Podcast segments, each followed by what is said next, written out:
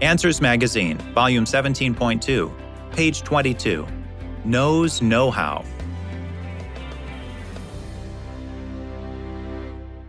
In a new study, researchers have finally nosed out the answer for how elephants use their trunks to manipulate objects, water, and air.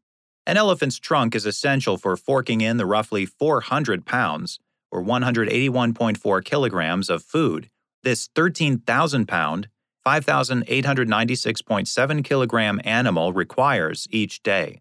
Seeking to better understand the physics of how elephants use their trunks, researchers observed elephants grabbing and eating various foods, from vegetables to tortilla chips. They discovered that an elephant uses its trunk like an all purpose tool, sometimes using it to grab things, and other times using it like a leaf blower or a vacuum cleaner. Contrary to cartoon depictions, elephants can't slurp water through their nose like a straw. Instead, they suck water into their trunk and hose it into their mouth.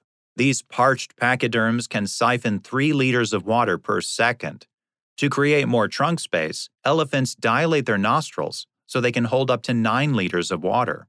This extreme suction could inspire new ways of building robots that manipulate air like an elephant to move or hold things. We often copy God's designs when we develop our own technology. If a robot must have an engineer, then an elephant must have a creator. The evidence is often right under our nose.